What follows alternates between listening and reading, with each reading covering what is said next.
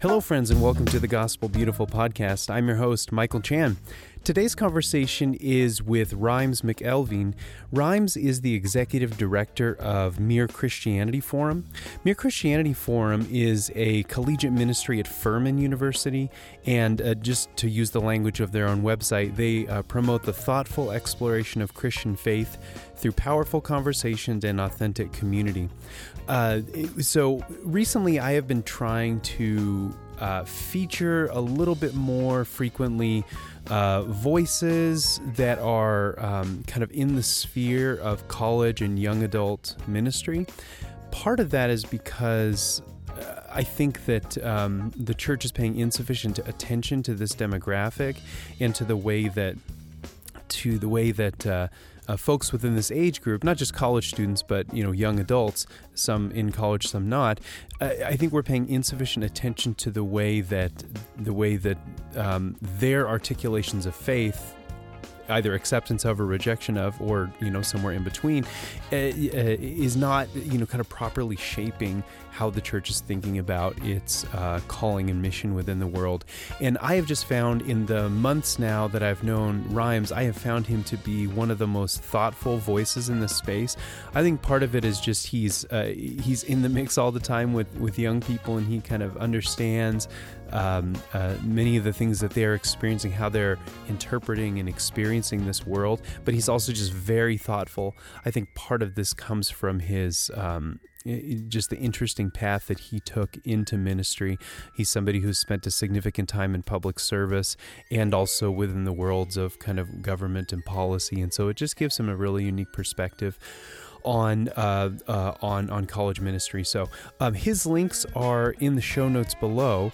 And otherwise, I just want to thank you for tuning in and say that I think you're going to enjoy this conversation. This Rhimes was actually referred, one of my friend, our mutual friend, Andy Keck, referred me to Rhimes, and I'm so grateful. It just reminds me to tell you all that I would really appreciate hearing suggest the names of suggested guests, or if there are books that have been particularly impactful for you, preferably kind of recently published ones, just reach out and let me know. I would absolutely love to hear what those recommendations are. Right now we're going to turn to a few brief words from our sponsors, and then we will jump into my conversation with Rhimes. Thanks again for tuning in. Baker Academic serves the academy and the church by publishing works that further the pursuit of knowledge and understanding within the context of Christian faith. They connect authors and readers across the broader academic community by publishing books that reflect historic Christianity and its contemporary expressions. Baker Academic authors are scholars who are leaders in their fields, write ironically, and display a healthy respect for other perspectives and traditions. Baker Academic is a proud sponsor of the Gospel Beautiful podcast. Thank you for listening. Hey there, Gospel Beautiful podcast listeners. This is Brian Schrader, creator of Worship Forward, a resource for progressive, innovative worship leaders. Here you'll find conversations about arranging hymns for your worship band, using song lyrics that promote justice, and how to choose great worship songs to use at your church. Check it out at worshipforward.blog. Rhimes, thank you so much for joining me today. Happy to have you as part of the conversation. Michael, thank you for the invitation. It's a privilege to be with you and to be asked. Really excited for our conversation. Well, so am I, Rhimes. I've just really appreciated the opportunity to get to know you and your ministry. And I just want to acknowledge Andy Keck, who is a mutual colleague, someone we both know, and he had recommended that I get in touch with you. Andy's been helpful in terms of broadening my networks. He's just helping me make deeper connections. Yeah, absolutely. He's the same for me. He's been a genuine friend and colleague in that manner as well. Yeah, he is just fabulous. So, well, Rhimes, you have a really interesting journey into ministry. Maybe you could say somewhat unconventional. Would you talk a little bit about your journey to right now? I should just say that you are the executive director of Mere Christianity Forum. which can be found at faithreasontomfoolery.org, all of which those links are all in the show notes. But you're functioning in a ministry capacity now full time. You didn't necessarily leave college with that, you know, precisely on that path. So maybe talk a little bit about how you made your way onto the ministry track. Well, I don't know how unconventional it is necessarily, but it was definitely unfolding, ever evolving. You know, I was one of those guys who a lot of people kept asking, like most college students probably are, you know, what are you going to be when you grow up? What are you going to do next? You know, that question comes, you know, a million times when you're in college, and for some folks even younger. And for me, as a political science and urban studies double major, I really was thinking more about public service or law, those kinds of things, more than anything, a little bit business as well, and had been encouraged actually in all those capacities.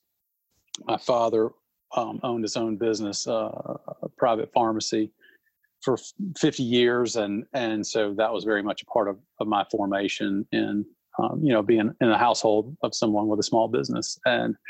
But really, when I was a sophomore at Furman, I experienced a real awakening of my own spiritual identity and a sense of calling to follow Christ with abandon. And that was something that happened in a real kind of spiritually charged moment.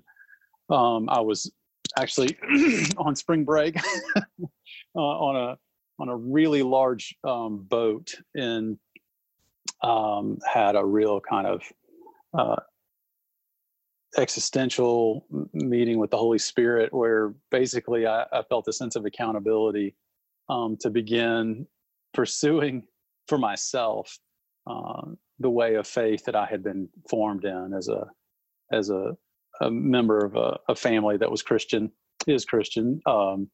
but it had been a faith that I had inherited, not that was one that I necessarily identified as my own, or that I had sort of staked a claim in, and began sort of living around that. And so I didn't really talk about that. It was kind of an overwhelming moment, but began to make some changes in my life.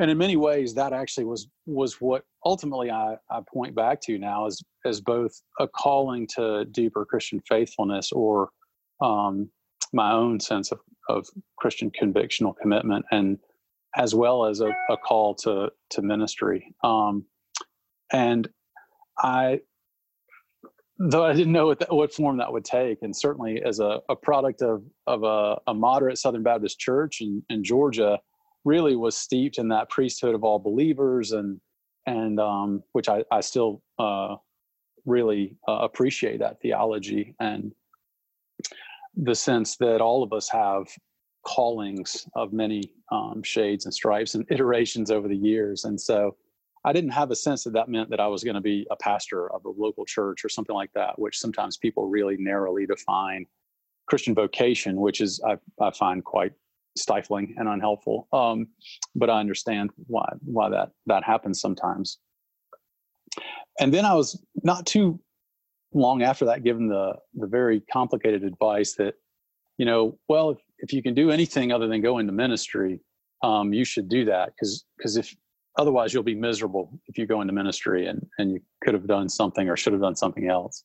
And so I was like, whoa, I don't want to be miserable, so I better make sure, and thinking about, you know, a full variety of things. So actually spent a semester in DC working for my congressman, who later became the governor of Georgia, and then had a job opportunity with him when I finished Furman.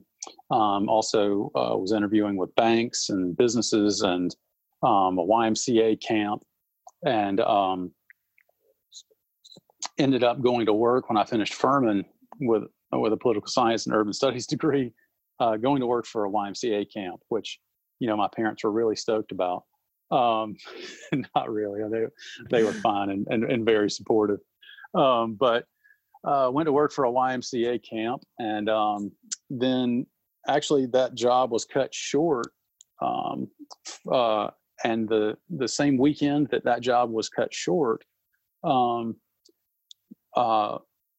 basically due to a low registration for a particular program that I was directing, I actually ended up getting a job offer from Bell South here in Greenville, South Carolina. And so on Monday, after finding that out on Thursday, I started work for Bell South and worked for Bell South in sales, and had a very positive experience, but continued to feel a real sense of kind of growing or emerging calling to greater synchronicity between my identity in Christ and my calling to some kind of vocational ministry that was distinct from kind of ministry in the marketplace, which I think is a really important ministry in the world as well for lots of folks. But mine began to kind of evolve. And so I began praying more earnestly about seminary and feeling more and more that that was the next step. But it wasn't that I felt like, again, it wasn't that I felt called to be a pastor and therefore I needed a terminal degree to be able to qualify for that. It was an unfolding sense of calling, that it was the next step in the path was I really felt like God was inviting me to pursue seminary. And so I did, and ended up absolutely by God's grace getting into Duke Divinity School. Still not quite sure that they read my application. They didn't substitute it for someone else's, but somehow got into Duke Divinity School and ended up going there, which was fantastic, an incredibly formative experience. And met my wife wife there, who was also now we're both actually ordained ministers in the United Methodist Church. But for us, life and marriage and ministry and family are all just sort of bound up together. And yeah. No, that's all really helpful. I mean, anytime you can start a podcast with spring break on a boat and accountability, things are probably all doing really good. Yeah. Yeah. That story would have taken up more of the podcast than necessary. That's all right. No, that's all right.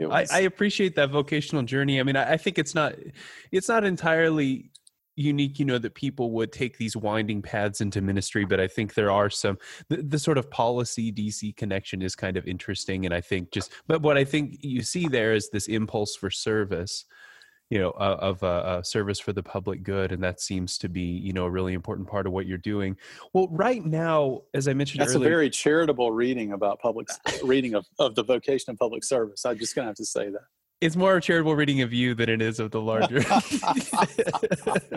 Well, then I've done a good job and have you snowed like the rest of the rest politicians out here. So no, I had a great experience in DC and met some awesome folks, and you know, worked for a law firm as well when I was in college, exploring that vocation too. So anyway, but so right now you're the executive director at Mere Christianity Forum. Now, one of the things I know from my own involvement in college campus ministry is that, so like freshman students arrive on campus and often there are, you know, fairs to show the different things that they can get involved in.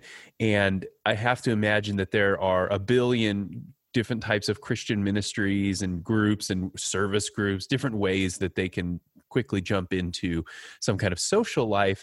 So just kind of imagine that in your mind, and a new freshman comes up to you and says, well, what is it, what that kind of distinguishes a Mere Christianity Forum that might make me interested in your ministry? Yeah, well, it's a great question, and certainly some low-hanging fruit there is a bit of a grapefruit question. You know, how would you greet a freshman if you met him at the religious life fair? But if I'm true to myself, I actually would begin with a number of questions. So I actually think that it's important to know who you're talking to before you think it's what you have to say is important to share. So I would ask you, it would go something like this. Okay, Michael. Hey, Michael, my name's Rhimes, and I work with Mere Christianity Forum, one of the campus ministries here at Furman University. Where are you from? And so I guess I'm from Northern Arizona. Oh, seriously? Where in Northern Arizona? Kingman. It's right on Route 66, actually. Oh, okay, great. I-40. Yeah. Okay, yeah. when I actually, I was a Furman student as well. And when I finished my first job out of college, I drove a Winnebago full of 10 middle school and high school students for 3-week laps around the United States. And Route 66 was one of our routes when we were going out west, believe it or not. So I've actually been right near your hometown. You've probably been right in there, yeah. Yeah. Have you spent any time at the Grand Canyon? Was that a part of your life growing up? Yeah, definitely. Really, that whole stretch from Kingman over to Flagstaff, on I-40 we hunted a lot there. Spent a lot of time outdoors in that whole area. Yeah, it's incredibly beautiful. It's beautiful, and so starkly different from the lush location here. Is outdoor life kind of important to you? It is. It's hugely important for me. And so Furman is in a very different kind of environment. And so that's sort of an important thing for me to think about, is how the outdoors will shape my experience here. Okay, cool. Well, some of the most sacred experiences I've ever had in my life have been in the desert, and particularly approximate or in the Grand Canyon. And so I really love that. Some of the things that we do with our students here is we actually look at the relationship between Christian theological commitments and kind of public life through theological forums, where we invite faculty to come and talk to students about things that are important to them, like stewardship of creation, and how that has both a scientific and a deeply theological connection. So we host theological forums on campus like that. We do small group dialogues to get students involved with other companions or friends on the journey. We call those fellowship groups. So we have that's our small group model, for students who are looking to do discipleship together or Christian formation together. And that's usually 6 to 8 people, and they meet on a weekly basis. And then, that leads to other things like worship. We have a collaborative worship experience called Sanctuary that we created last year with about 6 other campus ministries. That's a lot more liturgical in tone and intellectual and spirit, and but still very grounded in Christian spiritual disciplines. Our ministry is ecumenical, and so we introduce people to the depth and breadth of the Christian tradition in hopes that they'll discover and discern for themselves a vision and a version that they can live into with integrity. And so we try and encourage them in that exploration, because we know that a lot of students come to college not having been particularly religious or spiritual even, but curious about that. And then we also find that students are asking a lot of really big questions, sometimes for the first time. And so what we do is we try and give them great resources from across the Christian spectrum that they can lean into in doing their own discernment about their kind of Christian convictions or calling, those kinds of things. And then we also have a summer ministry called the Servant Scholars, where students, if they want to stay in Greenville and serve in the Greenville community, we place them in nonprofit internships and give them books to read and set up dinner dialogues with faculty and clergy and nonprofit directors. And so it makes for a really rich summer experience. The other thing that I'll share with you before we go is that we also have a residential intentional Christian community called Vista House. And we're the only campus ministry that has a house off campus. It's pretty rare, and but it's an open hospitality space for students, whether you're a Christian or not. It's just a place to find some sanctuary and some relaxation and play. About every other Saturday night, we have game nights where students just go and hang out and enjoy themselves and make friends and get to know each other. But then we also have events like music nights and movie nights, and we do brunches on study day and Thanksgiving and Christmas and homecoming and all these kinds of things. So we'd love to have you get involved in anything, whether it's our theological forums or small groups, or eventually as a junior or senior, you could even live in Christian community off campus at the Vista House. So that's a little bit about us, but great to meet you. And I hope you have an awesome day, and make some connections at some of the campus ministries here. Yeah, Rhimes, I really appreciate that sort of dialogue through it's obviously you've done it before. Once or twice. It didn't feel too practiced, but it did feel like, okay, we're swimming in familiar waters.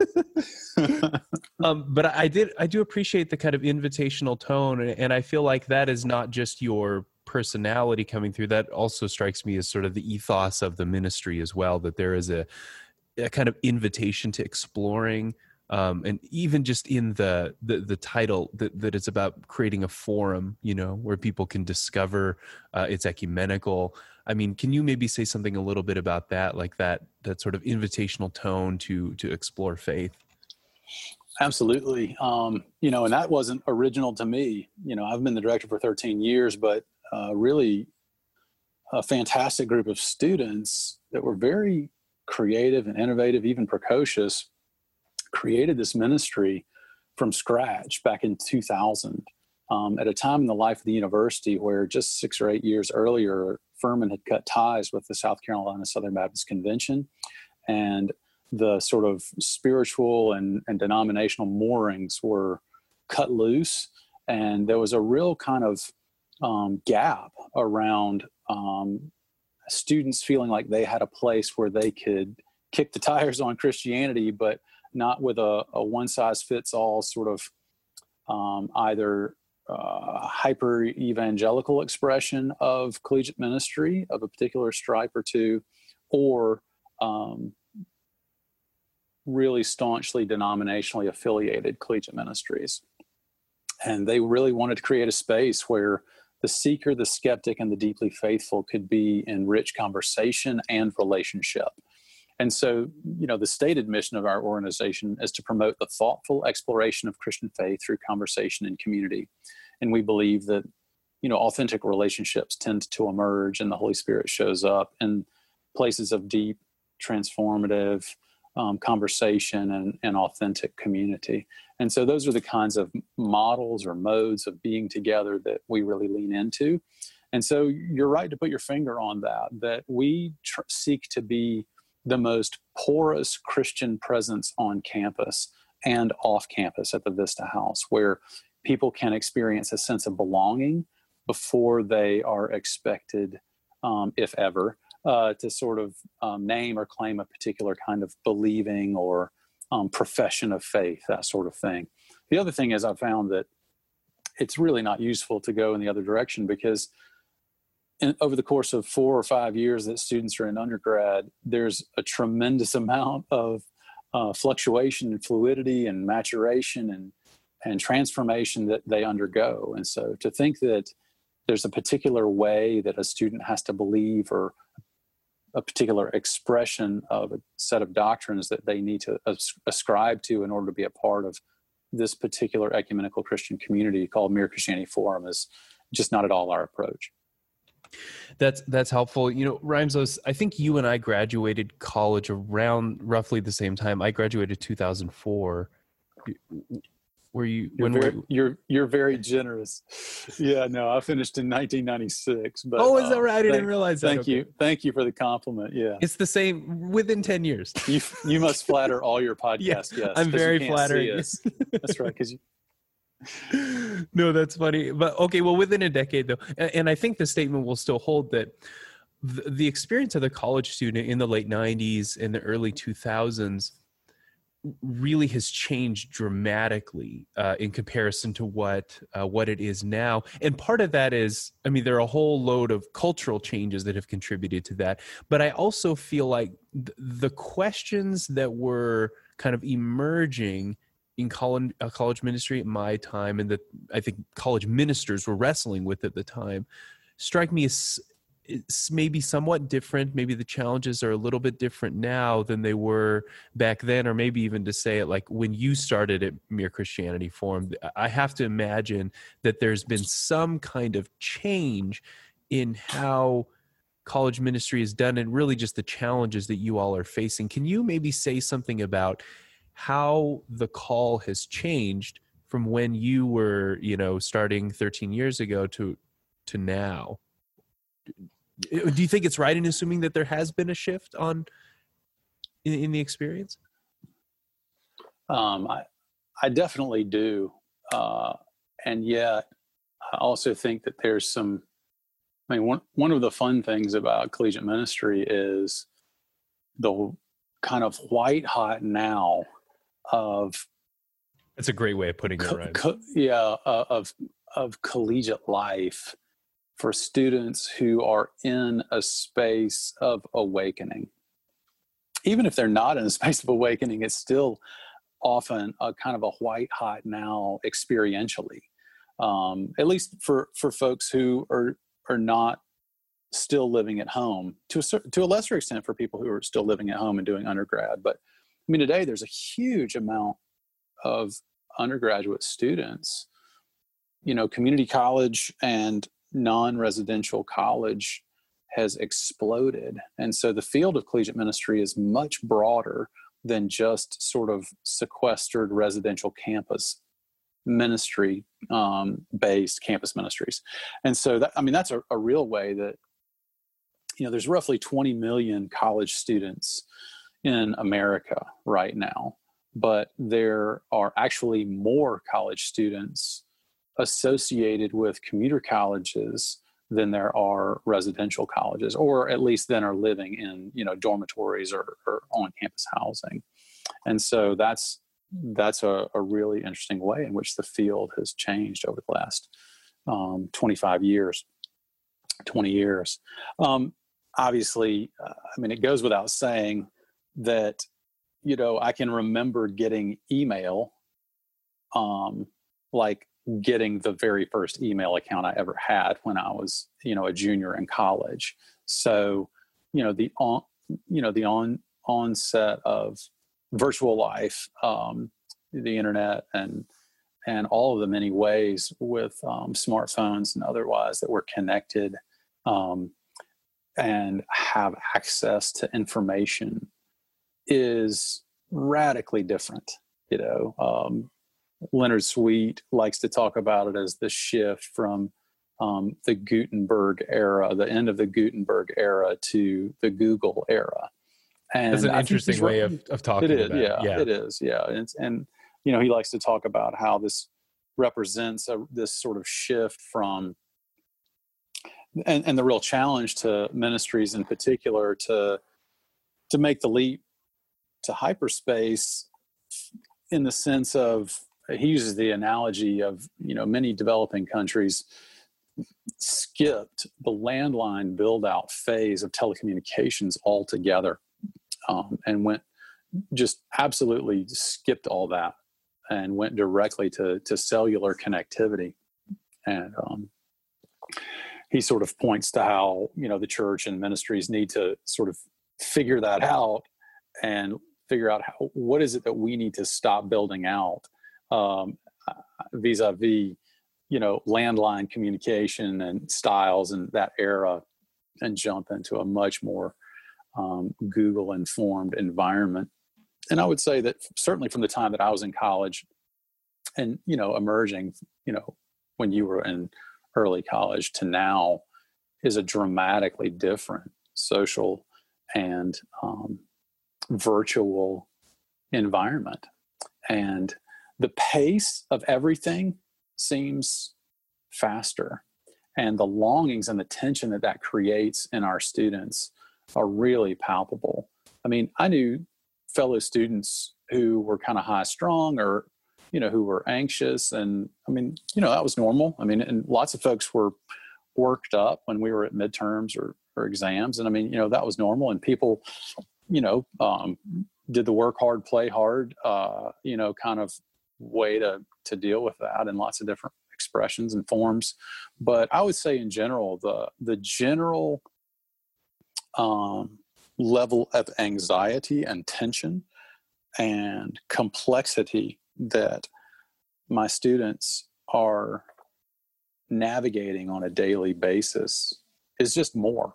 Everything is just more than it was before. You know, would you attribute that primarily to technological changes, Rhimes? And like maybe I would say practices of communication? I would, but I would not point it just to the impact on the young adults, but largely on their family of origin and society more broadly, that students are just a little bit more of a kind of canary in the coal mine,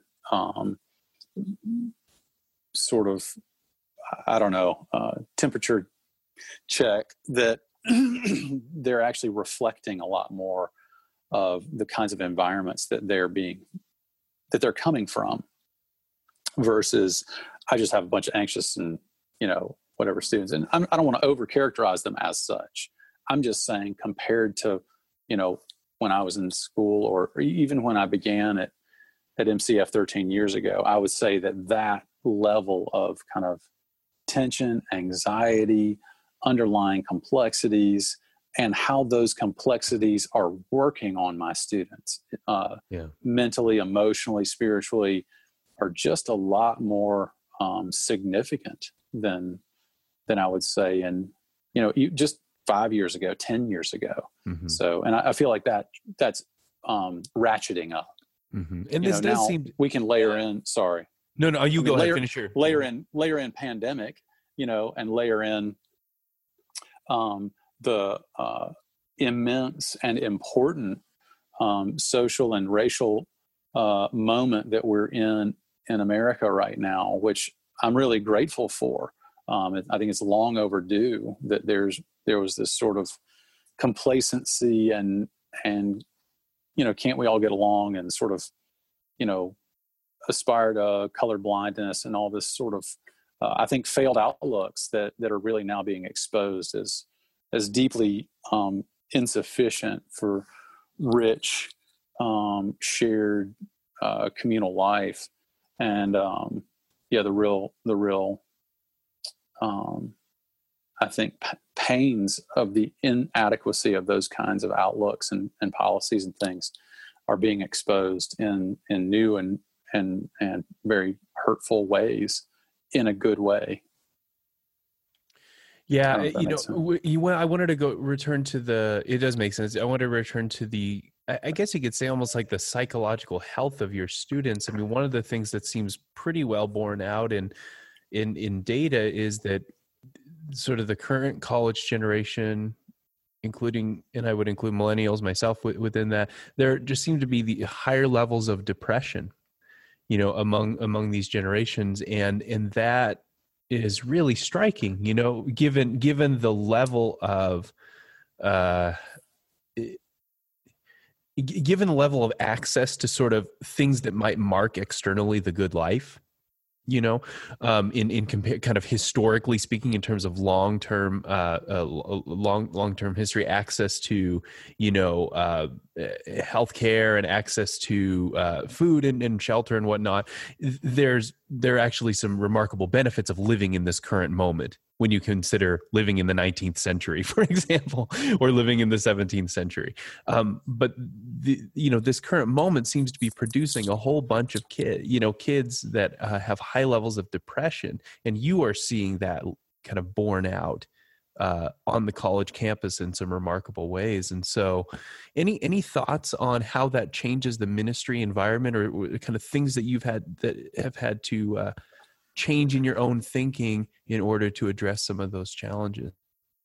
Yeah. And I did go on a bit of a rabbit trail there, not really finishing my former thought, which is that the thing that I love about campus ministry, as I mentioned, that sort of white hot now of, be it experiential or for those students who have reached a more reflective place in their own journey. You know, some students come to school chomping at the bit, you know, and then other students, it takes them more time to get to a place of greater kind of personal reflection and analysis, and really wanting to dig in to do some of that convictional commitment discernment work around meaning and identity and purpose and calling. But I'll just say those things endure, and really what cuts across all of them is that desire to know and be known, that desire to belong, that desire to have deeper human connectedness.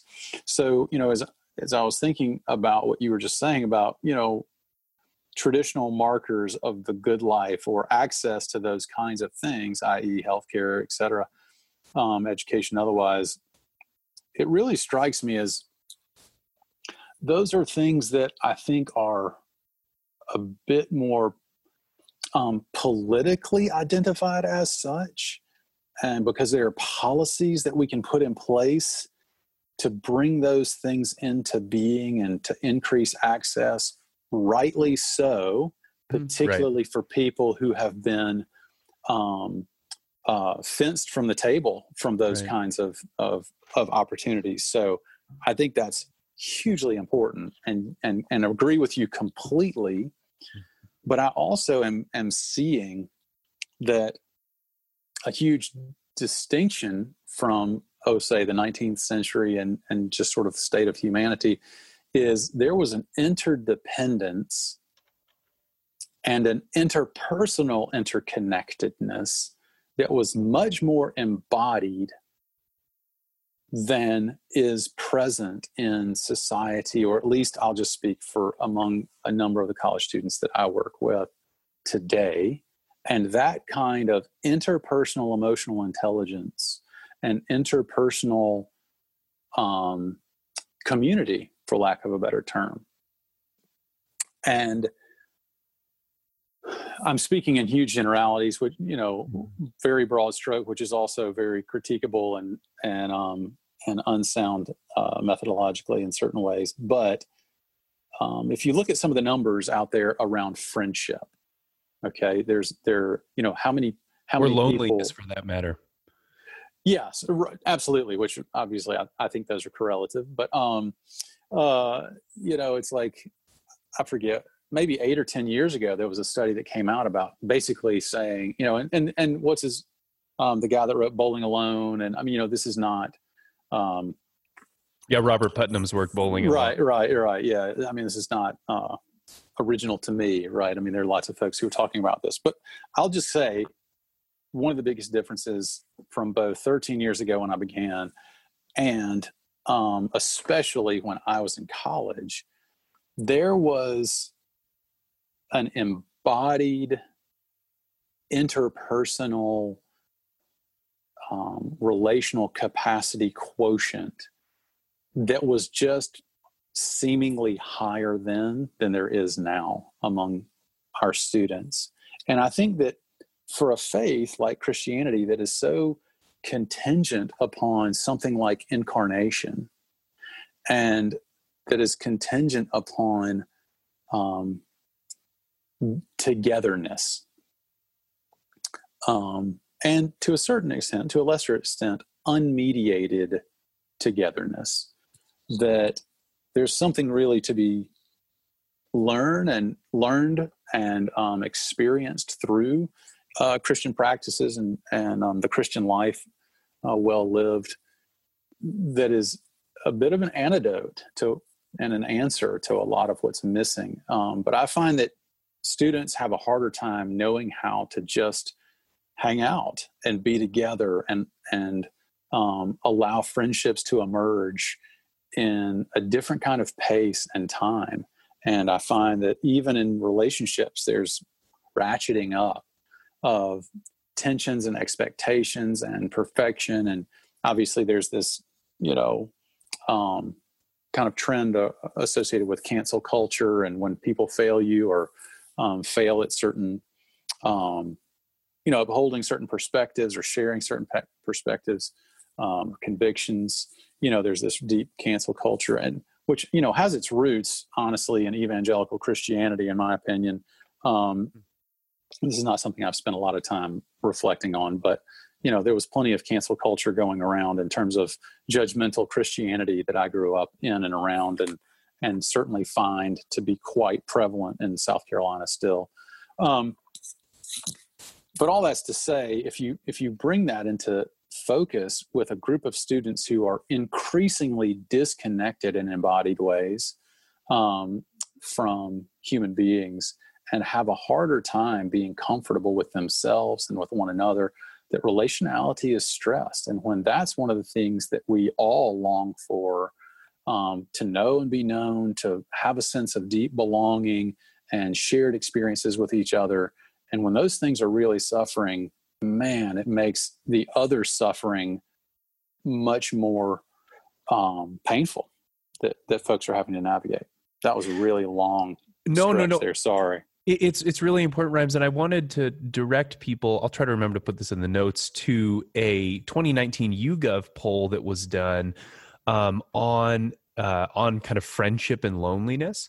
And here, just some of the top line So they asked the question, like, how often, if ever, do you feel lonely? I think that was the first question that they asked. And then they divide this up by, things like race and generations. I'll just say something about the generation side of things. And then also I'll say something about the male, female, the gender side. Gen Z, which they classify as 2000 and later, says that 17% say that they always feel lonely.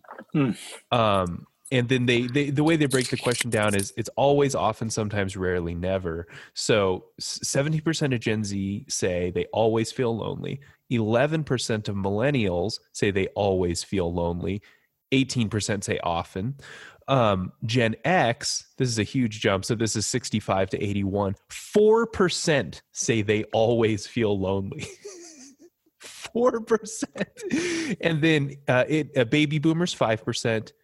And then silent generation, which is 28 to 45, say 3%.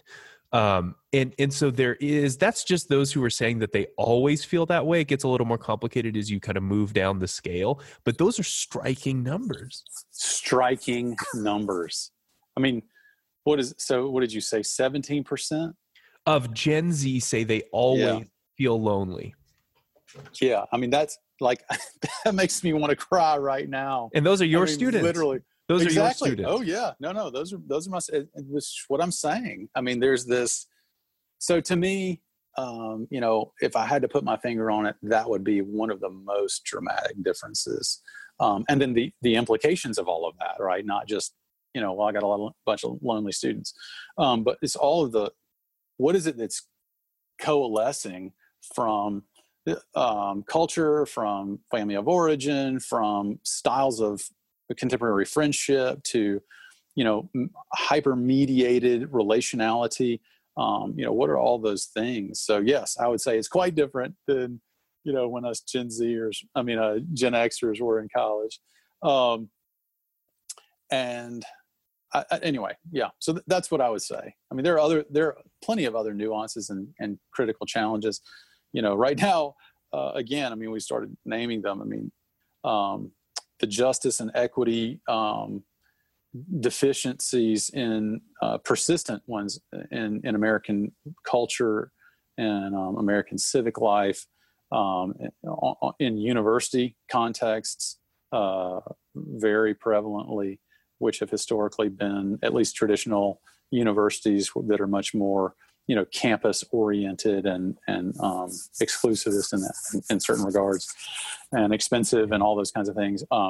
So, that plus now a global pandemic, plus the pandemics of, hunger and persistent poverty and lack of access to those traditional markers, as you said, of human flourishing or the good life, which I sort of relate, but don't see as quite the same.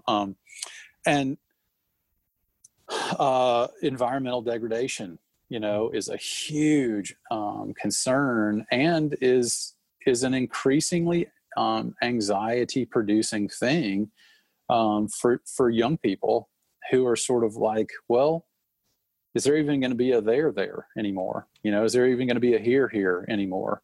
Are all these adults who can't get over themselves not going to pull the policy levers quickly enough to even ensure that there might be, a here for us?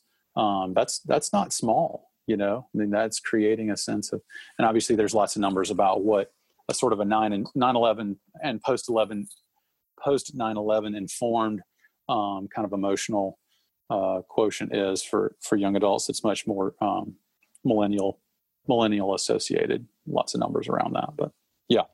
No, that's all really, really helpful reflections. And I feel like one of the big challenges is that in the current environment with all of our social media access, like what seems to be happening is like, you can be widely connected and not feel connection, right? That's part of the problem. And I think one of the nuts that church ministers need to sort of crack is like, how do we, with people who have like massive friend and connection networks, how do you kind of create a sense of belonging, which is different, right? That's a different kind of thing. So maybe let me pose that question to you.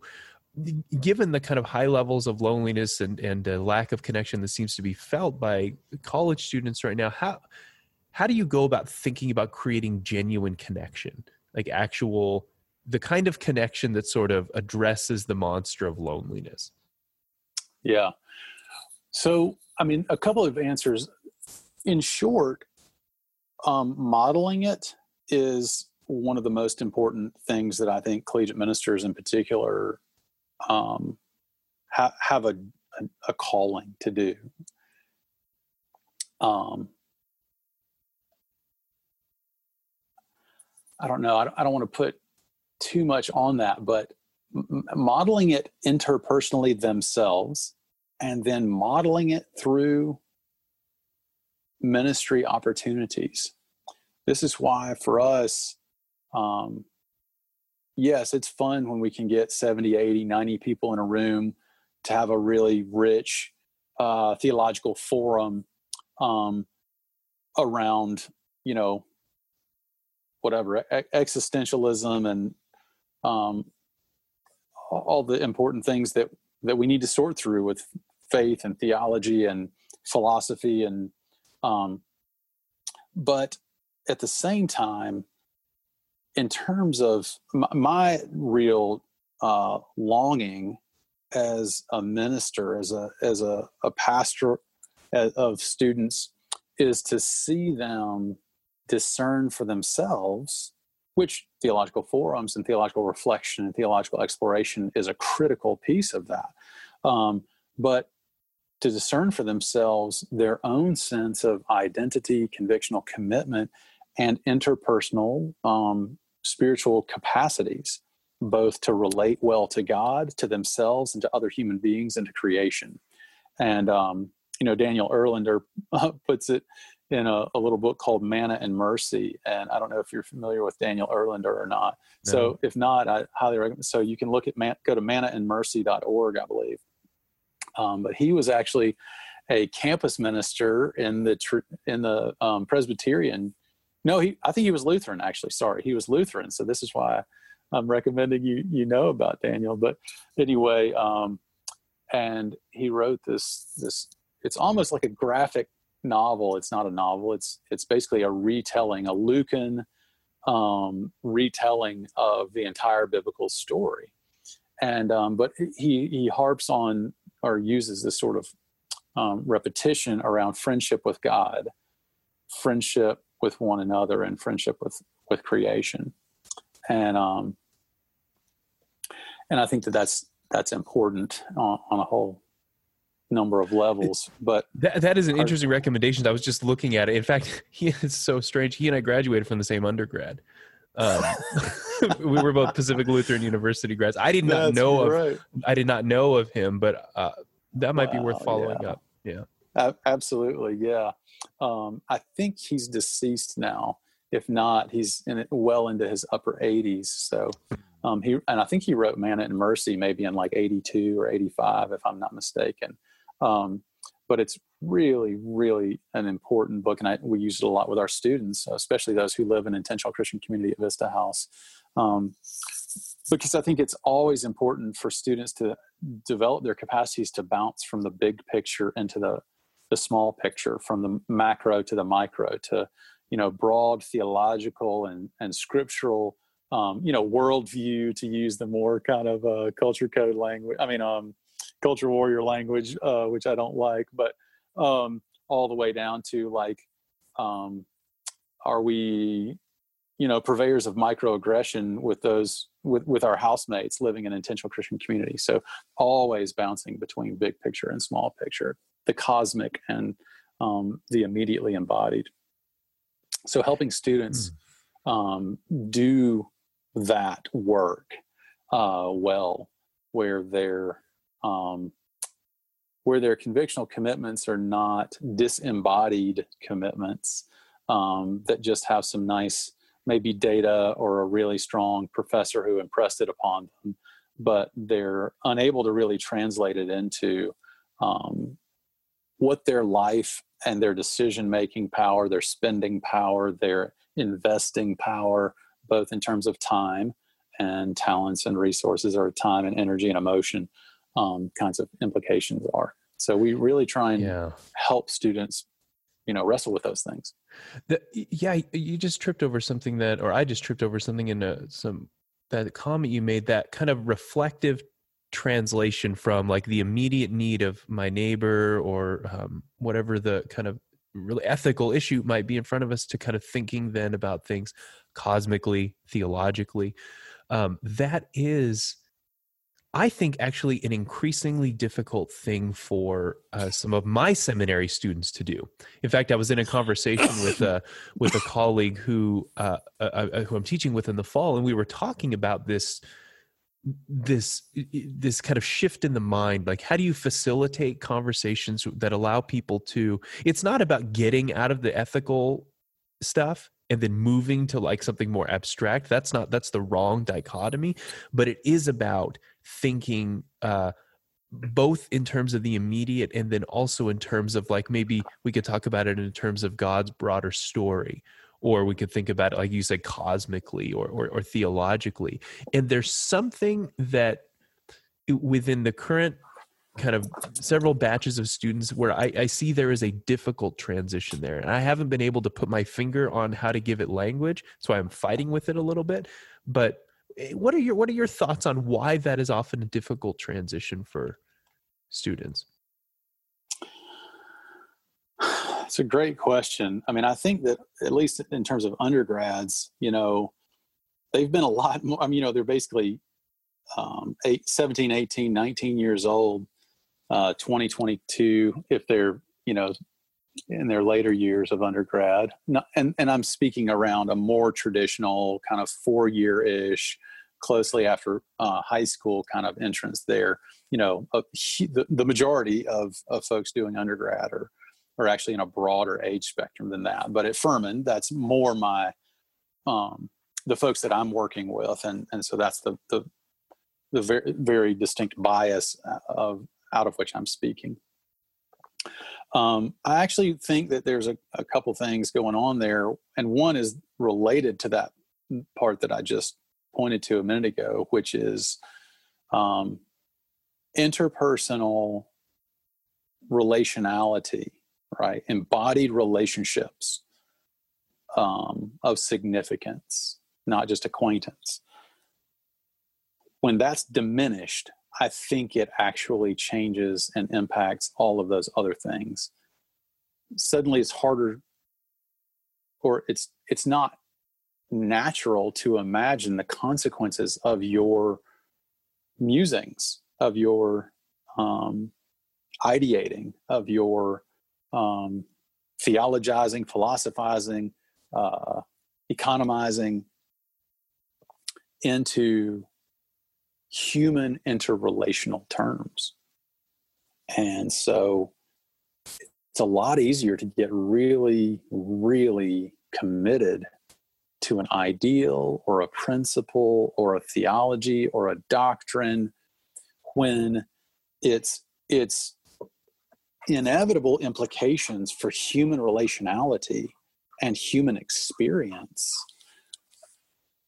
are divorced from it. I don't know if that makes sense. So I really think that the earlier thing we were talking about and this thing that you're asking about are deeply, deeply related. And, you know, I do think last bit on that, you know, for a lot of us Gen Xers, going to college and learning critical thinking and critical reflection skills and learning the realm of, I mean, you know, I can still remember taking and doing really poorly in, you know, philosophy 101. I mean, I don't remember what our actually course numbers were, but it's basically intro to philosophy as a fall term freshman student. Cause I was like, yes, I want to go to college and like do philosophy. What's that? And then I just got hammered with it, you know, and I was like, always, well, how does this matter? Why does this matter for like the human beings that I know? And so now I find that, you know, the critical and ideation and principles and theories, that's the word I've been wrestling to find, you know, the theoretical comes a lot more naturally actually to our students in some ways, because they've been, I mean, a la, what's the guy's name? I'm having trouble remembering all the, but Good Sheep, Excellent Sheep. Do you know this book? Oh, let me see. Excellent Sheep. It's basically about how, like, the U.S. education system, and particularly higher education, is great at making good sheep. You know, people who can test well. You know, who can, William Deresiewicz looks like, maybe. Yeah, I don't think I'm getting the last name. Right, yeah. Oh, Excellent Sheep: The Miseducation of the American Elite and the Way to a Meaningful Life. That's interesting. I've not read this. Yeah. Okay. Well, I recommend it. It's about this concept around how, you know, students are really able to kind of lash on to ideas and then regurgitate them, right? In other words, we can create good sheep with our systems. We have a really hard time with the deeper critical and therefore ethical reflection that translates into what to do with and about that, particularly at the interpersonal level, or developing policies and practices and institutions that are sensitive to, much less committed to, human flourishing through their policies and procedures and practices that are in alignment with their, quote, values or their, you know, theoretical frameworks. And I find that right now it's really flipped. It was much more of a challenge to sort of get me and my contemporaries to move into that, you know, really heady, important, with a world of ideas and, you know, critical theoretical exploration. And now it's actually easier to do that with our students, especially if it's done well in a kind of easily mediated or replicated space, i.e., you know, PowerPoint and other, you know, obviously PowerPoint, so like 1993 now, but you know, presentation rich, you know, image rich, much less video laden, which is everything right now. So I find helping students really get into the, what are the implications for human relationships and for real human beings, and entering into the human experience of other people, is where deep learning and transformation and maturation as human beings and as Christians is what's needed. No, I think all that's really helpful and right. And unfortunately, it kind of brings us up to the end of our time. You know, I think we probably got halfway through our question list, maybe, but that's... But that just shows, no. That just shows that we were long-winded there. No, we were into some good stuff. And I think we are, I really am convinced that, that is on the seminary side, which is my side of things, that we are really behind the curve. And I say that mainly about myself, in terms of thinking about how to, kind of educate this upcoming batch of students, which, you know, those of you in college will send to us. And I think we're really behind the curve. And I think it's also really important that seminary folks are in touch with people doing college ministry more than ever. I'm trying to have those conversations as often as I can. You know, our mutual colleague, Adam White, has been very helpful here, and others that I know in college ministry. And I just think there is a lot of fertile ground that needs to be explored there if we're going to be any way effective in terms of educating future ministers. So, Rhimes, thank you so much for your time. Blessings on you and your ministry. And I know things are probably still somewhat up in the air for the fall regarding what you all are going to be doing, but I pray that all of that goes well for you. Well, I appreciate it. I appreciate the opportunity. It's very generous of you to include me in these awesome podcasts, and wish you the very best as well, both in your online ministry and work, leading edge thinking, thought work here, but also in seminary training of folks.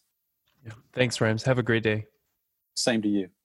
Thank you for listening to the Gospel Beautiful podcast. I really hope that you benefited from the conversation. If you did, make sure to leave a 5-star review. Also, make sure that you're subscribed so that you can receive updates whenever new episodes drop. Thank you very much.